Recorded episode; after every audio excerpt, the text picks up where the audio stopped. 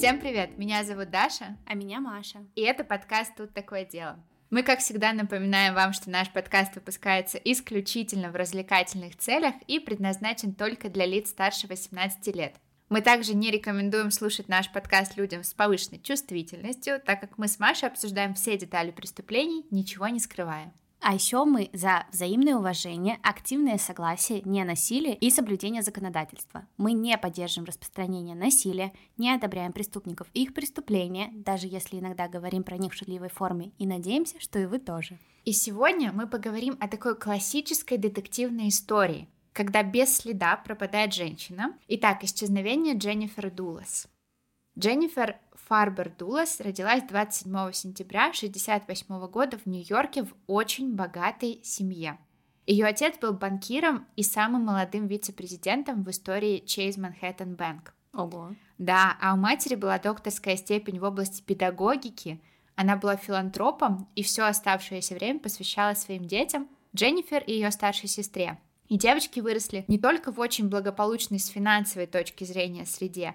В семье Фарбер родители очень любили своих детей и старались уделять им много внимания. То есть такая приятная, любящая среда, и девочки росли очень добрыми, очень доброжелательными, они развивались в разных областях, и они не были заносчивыми. Вся семья вообще была очень приятная, они были готовы помочь, такие вот на 100% благополучные, хорошие люди. И в семье очень ценили образование, поэтому Дженнифер и ее сестра были образованными. Дженнифер окончила Браун и получила степень магистра в области журналистики в Нью-Йоркском университете искусств. Дженнифер вообще обожала писать. Она вела свой блог и в будущем планировала писать книгу. И, по-моему, это самый хороший путь для того, чтобы написать книгу. Как можно больше писать и как можно больше читать. И у нас с Машей тоже есть такие амбициозные, далеко идущие планы, поэтому мы стараемся много читать, либо слушать аудиокниги, потому что это удобно делать в любых условиях. И я вот, например, сейчас переслушиваю абсолютно потрясающую книгу Дафны дю Морье, называется «Ребекка», и слушаю я ее на Литрес. Особенно мне нравится включать ее во время своей вечерней пробежки, когда на улице уже темно. Это такой тревожный, закрученный детектив с элементами триллера. Я бегу, мурашки тоже бегут, мне очень страшно, но все равно мне очень интересно и нравится. А я всегда и всем любителям хорошего детектива с нотками триллера и просто ошеломляющей разгадкой в конце советую прочесть «Острые предметы» автора Гиллиан Флинн. Эта книга у нее как-то потерялась среди других бестселлеров и должного внимания, как мне кажется, не получила, а ведь оторваться от нее у вас не получится. Я сама перечитывала ее несколько раз и считаю, что это уже классика жанра. Да, мне тоже она, кстати, очень нравится. И это именно я, Маша, эту книжку посоветовала, я этим горжусь. И мы, кстати, вам давно обещали подборку книг, и наши друзья из сервиса цифровых книг Литрес нам в этом помогли. При этом у Литрес огромный каталог, в нем более миллиона книг, и там действительно сложно что-то не найти. Мне очень нравится, что книги в электронном и аудио формате там появляются одновременно или даже раньше, чем книги в магазинах. Я очень ждала новую книгу Таны Френч, и она в книжных появилась позднее, чем на Литрес, поэтому первой я ее послушала именно на Литрес, и даже быстрее, чем дошла до книжного. И в описании выпуска вы можете найти подборку наших любимых детективов, триллеров и нонфикшн, которые можно послушать либо прочитать в сервисе Литрес, и сделать это можно со скидкой 10%. Скидка постоянная и фиксированная, а если вы любите подкасты, а так как вы нас сейчас слушаете, то можем предположить, что вы любите подкасты, то слушать книги вам понравится не меньше. И мы сами активно Литрес пользуемся, поэтому максимально вам советую.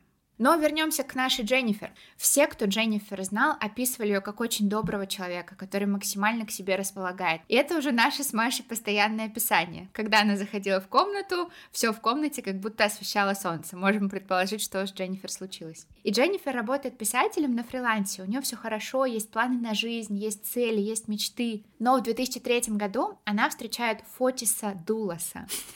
А у него злодейское имя такое, да, сразу же? Да, как-то даже по имени понятно, что все будет плохо. Да, действительно. С которым она вместе училась в Брауне, но тогда они не общались. И они встретились в аэропорту в Аспене, разговорились и начали общаться. Фотис родился в Турции, а вырос в Греции. И в 1986 году его семья переехала в США. Фотис, как и Дженнифер, закончил Браун и получил степень по бизнесу и в области финансов в Колумбийской школе бизнеса. Фотис показался Дженнифер очень харизматичным, образованным, с ним можно было обсудить все. Плюс он был настоящим джентльменом. И вот если Дженнифер больше интроверт, то есть ей нужно время наедине с собой, то Фотис, наоборот, он очень общительный, он всегда ищет собеседника, он разговорчивый, любит активный образ жизни. Фотис обожал водные лыжи. Он даже выиграл соревнования по водным лыжам и очень этим гордился. И на момент знакомства Дженнифер, Фотис, кстати, был уже женат. Он женился на Хиллари Ванессе Адамс, также выпускница Брауна. Брак продлился 4 года, и они развелись. Ну то есть он уже был разведен, когда он встретился? Да, в этот момент он был в процессе развода с женой, то есть технически он еще был женат. Но их Дженнифер это не остановило, они начали встречаться, Дженнифер была в восторге. Она даже написала об этом в блоге. Причем она сразу сказала Фотису: «Я хочу строить только серьезные отношения, я хочу семью, я хочу детей». И Фотис был не против, то есть он согласился: да, я тоже хочу семью, я тоже хочу детей. И они поженились всего через месяц после официального развода Дулоса, 28 августа 2004 года. То есть они встречались меньше года, получается? Да, они очень мало встречались. И после свадьбы они решили, что они не хотят заводить детей, ну и растить детей в Нью-Йорке, и поэтому пара переезжает в Фармингтон, штат Коннектикут. Это такой очень приятный маленький городок, где люди воспитывают детей, строят себе такие домики, при этом это очень богатый город, там все такие очень благополучные, в общем, Дженнифер и Фотис вписываются. И в этом же году Фотис решает основать свою компанию, которую назвал Foregroup Inc. Это была девелоперская компания, которая специализировалась на роскошных домах в Коннектикуте. И они обустроили дом, огромный дом, там было 6 спален. У Фотиса компания, пора заводить детей. И у Фотиса и Дженнифер было 5 детей. Она им родила 5 детей. В том числе 2 пары близнецов. И своих детей они назвали в честь греческих православных святых. 3 сына, Петрос, Теодор и Константин, и 2 дочери, Кристиана и Клеопатра Наэль.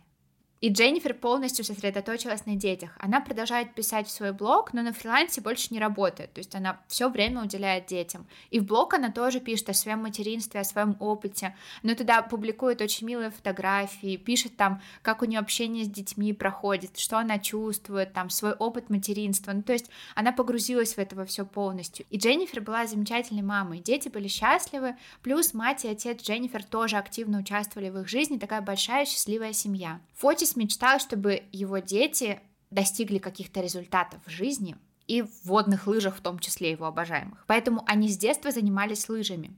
При этом дети тренировались постоянно. И детям вначале было весело, но потом для них это был сплошной стресс. То есть он их буквально заставлял тренироваться, когда они не хотели. И Дженнифер пыталась их защитить, она считала, что Фотис очень давит на детей. Она пыталась с ним поговорить, но он начинал с ней ругаться. И он вообще был очень вспыльчивым, и из-за этого они стали ругаться все больше и больше. Их отношения стали плохими, они не проводили время вместе. Фотис начал больше уезжать из дома, проводить время на своих соревнованиях по водным лыжам или на тренировках. И в итоге 10 дней в течение месяца он проводил не дома. А на самом деле это очень много, с учетом того, что у него 5 детей. Ну и вообще-то он женат. И в своем блоге 12 марта 2012 года Дженнифер написала, что у них в браке большие проблемы, но они ее не пугают, и она хотела быть сильной для своих детей. Но на самом деле Дженнифер не была сильно против того, что Фотис отсутствовал большую часть времени. Ей так было даже спокойнее. Ну, если бы муж был конфликтным, постоянно орал и бесил меня, я бы тоже хотела, чтобы он свалил. В июне 2017 года Фотис уехал в Майами на соревнования по водным лыжам, и там он встретил Мишель Траконис. Вот у них такие имена, у Фотиса и у Мишель, они реально как какая-то злодейская парочка. Фотис Дулос и Мишель Траконис. А Мишель была матерью-одиночкой из Венесуэлы. Она работала репортером и вообще была такой же активной, как и Фотис. Вот поэтому нельзя сходиться с людьми через пару месяцев после того, как вы с ними простречались. Маша права, между ними сразу же пробежала искра. Фотис сразу же сказал, что с Мишель у него даже после пары недель общения столько общего, сколько никогда не было с женой. С предыдущей или с настоящей? С Дженнифер. Мишель не знала, что Фотис женат, и была очень рада, что встретила такого мужчину. Она сразу же рассказала о нем своей семье и друзьям, потому что у Мишель была дочь, да, я уже сказала, она была матерью-одиночкой, у нее была дочь. И у Фотиса определенно есть паттерн, да, с Дженнифер он сошелся тоже в процессе развода с первой женой, помните? И, кстати, в это время произошел один важный для нашей истории случай. Фотис вернулся домой и увидел, что Дженнифер и детей дома нет. Дженнифер не предупреждала, что они куда-то уезжают, и он вообще не знал, куда они могли направиться. Нет их вещей, нет няни, которая помогала им с детьми. Он ждет какое-то время, но потом начинает нервничать и звонит Дженнифер и няне, но все звонки переходят на автоответчик. И он звонит в полицию, есть прямо запись его звонка. Вообще, это мой guilty pleasure — слушать звонки 911, которые там поступают, это очень интересно. И он говорит, что переживает за свою жену и детей, они не выходят на связь, он описывает машину Дженнифер, Range Rover, и на самом деле звучит очень обеспокоенно. Но оказалось, что Дженнифер ушла от Фотиса. Она забрала детей и переехала из дома, где они жили вместе с Фотисом, в дом в Нью-Ханане, примерно в 70 милях к юго-западу от Фармингтона. Это тоже был их дом? Нет, она сняла просто. И Дженнифер также в июне 2017 года подала на развод. Она поняла, что у Фотиса кто-то есть, поэтому на данный момент они находились как раз в разгаре бракоразводного процесса. И еще Дженнифер подала ходатайство о получении полной опеки над детьми. То есть она подала заявление, и потом он пришел домой, и ее нет. Да, то есть в июне в начале он знакомится с Мишель, а ближе к концу вот это вот все происходит. То есть Дженнифер очень быстро поняла, но она и сразу поняла, что их отношения рушатся, и, скорее всего, они близятся к разводу. Но как только она поняла, что Фотис ей изменяет, она собрала детей, ушла и подала заявление. И в своих документах о разводе Дженнифер написала: «Я знаю, что развод и подача этого ходатайства приведет его в ярость. Я знаю, что он отомстит, пытаясь каким-то образом причинить мне вред». То есть она прямо в документах написала: «Мне страшно, он может мне отомстить». И знаете, что делает Фотис? Он зовет свою новую девушку Мишель и ее дочь переехать в дом, откуда совсем недавно уехала его жена и 5 детей. Фу, какая Мишель. Вот простите меня, коза, я вообще таких женщин очень не люблю. Просто посмотри потом, как она будет вести себя в ходе этой истории. И Дженнифер также утверждала, что Фотис угрожал похитить детей, если она не согласится на его условия в бракоразводном процессе. А еще, что он купил пистолет. Фотис все отрицал и говорил, что пистолет он купил легально и исключительно в целях безопасности. У тебя может быть легальный пистолет в целях безопасности, ты все равно можешь ему угрожать. Это, грубо говоря, это слова Дженнифер против слов Фотиса. Ну да. Бракоразводный процесс был очень долгим. Они подавали ходатайство. Ходатайство в ответ на другие ходатайства. Кучу документов. За все время процесса около 3000 документов. Ничего себе. Угу. А представьте, сколько денег. И там действительно была целая судебная баталия. И одним из условий продолжения процесса для Фотиса было не допускать его новую девушку к Дженнифер и детям, потому что для детей это может быть очень травмирующий опыт. Но Фотис нарушил это условие, и суд принял решение в пользу Дженнифер. Я сейчас немного объясню, чтобы было понятнее. Суд решил, что Дженнифер получит единоличную физическую опеку над детьми. Это значит, что дети будут с ней жить. Но оба родителя будут делить юридическую опеку над детьми. То есть, грубо говоря, Фотис может общаться с детьми. Но у Фотиса ограниченные права, то есть Дженнифер должна присутствовать, когда Фотис взаимодействует с детьми. Фотис был зол и раздавлен. И более того, в феврале 2018 года умирает отец Дженнифер, и Глория Фарбер, мать Дженнифер, подала в суд на Фотиса. Оказалось, что первичное финансирование девелоперской компании Фотиса произошло именно от семьи Дженнифер. И это были займы в размере $1,7 миллиона. А срок возврата займа Фотис пропускал неоднократно. И вся эта история могла привести к разным развязкам, пойти разными путями, но 24 мая 2019 года Дженнифер видели в последний раз. Около 8 утра в этот день она отвезла детей в школу, ее машину зафиксировала камера там. А затем в 8:05 приехала домой, и это тоже зафиксировала камера соседа. А после этого у нее было запланировано 2 визита к врачам на 11 утра и на час дня. И это было не в Фармингтоне, это было в Нью-Йорке. И из-за этого она не успевала забрать детей из школы. Поэтому она договорилась со своей няней Лорен, что Лорен заберет детей. Дженнифер взяла свою машину Range Rover. И у Дженнифер было 2 машины. Вот этот Range Rover и большой Chevrolet, в который влезали все дети. Поэтому Лорен должна была взять большую машину и забрать детей на ней. Лорен, которая прибыла в дом в 11:30 утра, была очень удивлена, увидев, что Range Rover Дженнифер стоит в гараже. При этом большого «Шевроле» в гараже нет. Это было странно, они же договорились, но подумала, может быть, Дженнифер что-то переиграла, поменяла планы. Переживать она начала, когда увидела в доме сумку Дженнифер. А на кухне она увидела чашку чая и батончик. Причем пакетик от чая лежал прямо на столешнице. То есть без какой-то подставки. А при этом Дженнифер была очень чистоплотной. Ей не нравилось оставлять после себя какой-либо беспорядок, даже самый мелкий. Лорен решила прибраться. Она взяла пачку бумажных полотенец, но увидела, что там осталось всего 2 рулона. Хотя она сама на выходных покупала целых 12 рулонов, где все остальные. А, то есть кто-то, может быть, был и положил пакетик чайный на столешницу, когда в дом зашла Дженнифер, и ждал ее. И зачем-то использовал 10 рулонов бумаги. Лорен пишет Дженнифер несколько сообщений, но Дженнифер не отвечает, и сначала Лорен думает, что Дженнифер просто еще на приеме у врача. Она пишет ей снова в 2 часа дня, когда Дженнифер уже должна была освободиться. Нет ответа. В 4 часа она звонит Дженнифер, опять нет ответа. Она начинает звонить друзьям Дженнифер и семье, и все тут же начинают переживать, потому что Дженнифер всегда была на связи. Она не из тех людей, кто может внезапно пропасть и не отвечать близким. И Лорен отвозит детей к родителям Дженнифер, и позже, тем же вечером, около 7 часов, они сообщают об ее исчезновении в полицию. И полиция моментально в тот же день начинает расследование. Все ищут Дженнифер. Они даже не говорят, что, возможно, Дженнифер уехала сама, может быть, она просто задержалась, может быть, она встретилась с подругой. Тем более, пока не было никаких следов насилия. Но причину вы можете угадать. Семья Дженнифер – одна из самых богатых и влиятельных. Сама Дженнифер – мать 5 детей, которые в городе знают все и все уважают. Поэтому расследование движется быстро.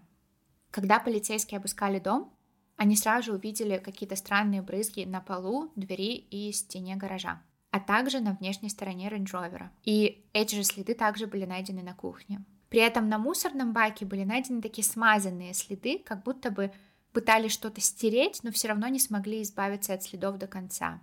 И сразу же большие силы были брошены на то, чтобы найти Дженнифер. Поисковые отряды, ныряльщики, даже вертолеты. То есть огромное количество сил. И полиция решает поговорить с Фотисом. Ну, это нормальная практика, да, сразу же общаться с супругом. Он не в курсе, что произошло с Дженнифер, и не видел ее уже очень давно. Полиция попросила его на следующий день прийти в участок и официально дать показания. Кстати, дети, которым на тот момент было от 8 до 13 лет, переехали в Нью-Йорк, чтобы жить с матерью Дженнифер. Бабушка, короче. Да, с бабушкой. И суд предоставил ей пока временную опеку на момент разбирательства. Фотис пришел в участок на следующий день со своим адвокатом, а его адвокат все это время был на телефоне со своим другом, адвокатом по уголовным делам. То есть он подготовился. Настораживает, да, сразу, что конечно, он прям сразу пришел уже готовый с адвокатом. Да, и более того, адвокат Фотиса сказал, что тот не будет отвечать на какие-то вопросы. Ну, то есть, с одной стороны, я могу такое понять, потому что, ну, умные люди всегда пойдут с адвокатом, зная, что дело будут пытаться раскрыть и на тебя что-то повесить. Но, с другой стороны, когда ты вот так приходишь, сразу говорит это о том, что ты сам в чем-то виноват, даже если, может быть, это и неправда. И, естественно, у полиции сразу же возникают подозрения. Они проверяют телефон Фотиса, пытаются выяснить, где он находился в момент совершения преступления. Причем, благодаря камерам, они смогли установить, что Дженнифер приехала домой в 8:05 после того, как отвезла детей из школы. И та же самая камера соседа напротив зафиксировала, как Дженнифер уезжает из дома в 10:25. Но это могла быть и не Дженнифер в машине. Да, это могла быть и не Дженнифер. И в этот момент приходят результаты ДНК-анализа. И большая часть этих следов — это кровь, и она принадлежит Дженнифер. Кроме крови на кухонном кране, потому что там была смесь крови Дженнифер и крови Фотиса, но это ни о чем не говорит. Но прошло с развода их минимум год. Нет, это же другой дом, она переехала, но Фотис там был, когда он общался с детьми, он приезжал туда. Ну, то есть, я понимаю, что это опять наталкивает на подозрение, но это не привязывает Фотис, то есть это не прямое доказательство, а им же нужны прямые. И все это становилось очень странным и подозрительным, и, скорее всего, Дженнифер не просто исчезла, с ней случилось что-то очень плохое.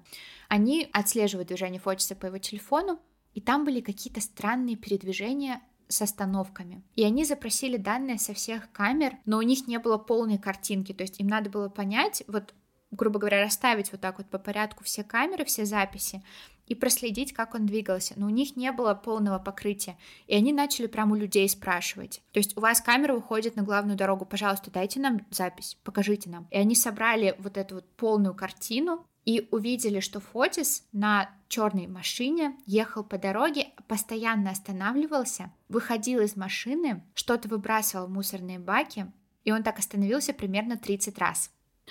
Это он ее порезал, что ли? А на одном из видео из машины выходит его новая подружка Мишель и выбрасывает что-то в сливной сток. Но она даже не выходит, она так вот высунулась из машины, руку опустила, что-то засунула и обратно. И полиция начинает искать вот этот мусор, да? Это ужасная работа. То есть им надо было поехать на свалку, потому что мусор уже успели увезти. Там найти именно вот эти вот мешки с мусором. То есть это огромная, это тяжелая, даже физически работа очень тяжелая. И они находят эти мешки, и в этих мешках нашли разные куски окровавленной одежды и окровавленные чистящие средства. И там опять кровь Дженнифер. Ты сказала, что дело не закрыто?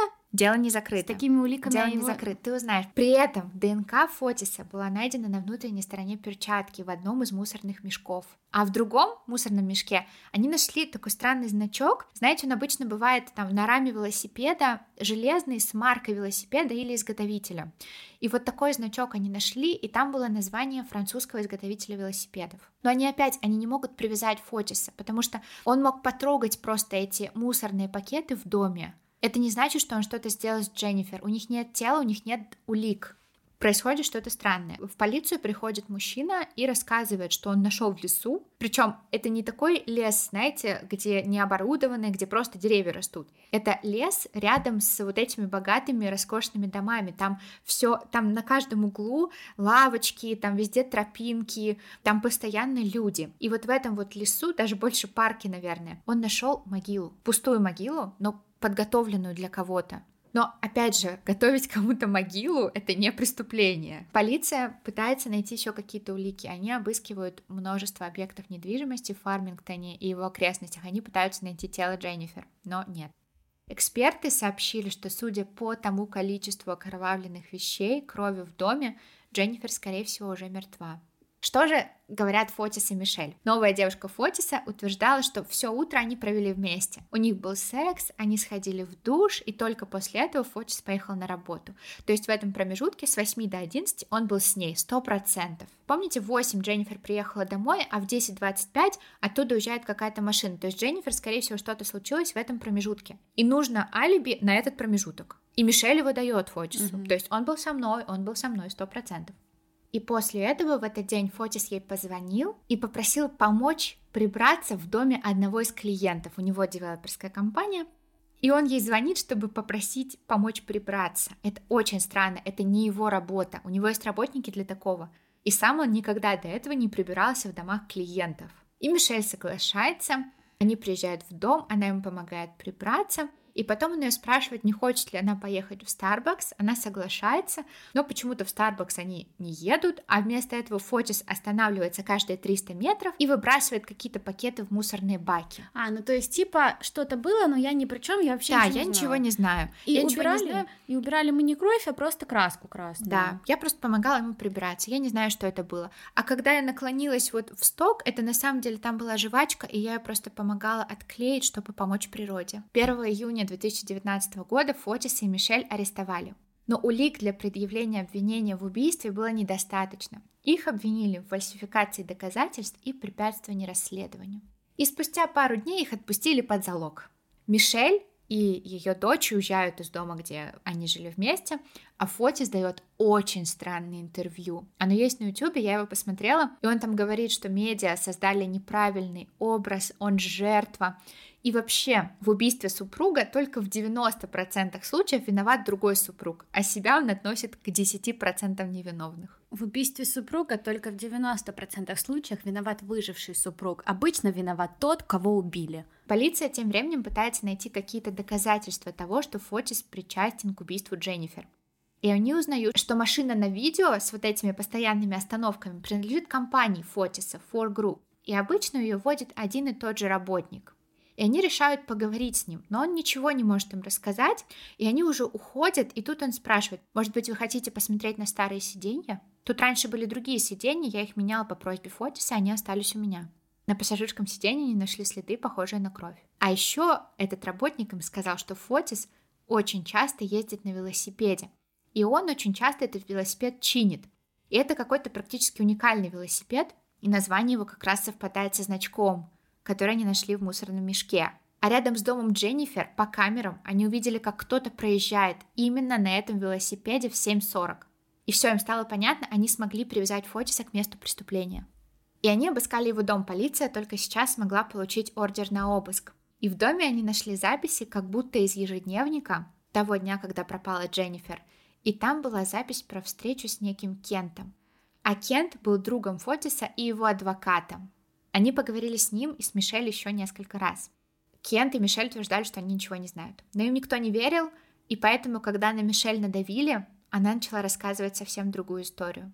Про то, что Фотис ее обманул. Она точно не знала, чей это был дом, и точно не знала, что это был дом Дженнифер. И она сказала, что тем утром они на самом деле не были вместе. Фотис уехал рано и оставил телефон дома, а его друг Кент заезжал рано утром. Все ясно, она просто себя сейчас прикрывает. Да, и все. Полиция начинает изучать компанию Фотиса, им очень нужен мотив. И они быстро узнают про тот самый долг, узнают, что компания на грани банкротства, а еще они узнают, что родители Дженнифер сделали для детей, ну то есть для своих внуков, траст. И мотивом Фотиса вполне могло быть желание добраться до этого траста, потому что, как он считал, до совершеннолетия детей он бы имел доступ к деньгам. Это он так думал, на самом деле все не так. У них есть мотив. И, наконец-то, 7 января 2020 года Фотис был арестован и обвинен в убийстве Дженнифер. Мишель и Кента также арестовали и обвинили в заговоре с целью совершения убийства. Семья Дженнифер выступила с заявлением после этих арестов. Они говорили, что они рады, что ожидание закончилось, но ничто не может вернуть им Дженнифер. И они очень скучают по ней и каждый день оплакивают эту утрату. 8 января Фотиса опять выпускают под залог. Залог, кстати, был $6 миллионов. И Фотис должен был вернуться в суд 28 февраля 2020 года. Но в этот день он не явился в суд. На тот момент у него уже была новая девушка Анна Карри. И он сказал ей: давай встретимся в суде. Я приеду туда, ты тоже приезжай, мы там встретимся.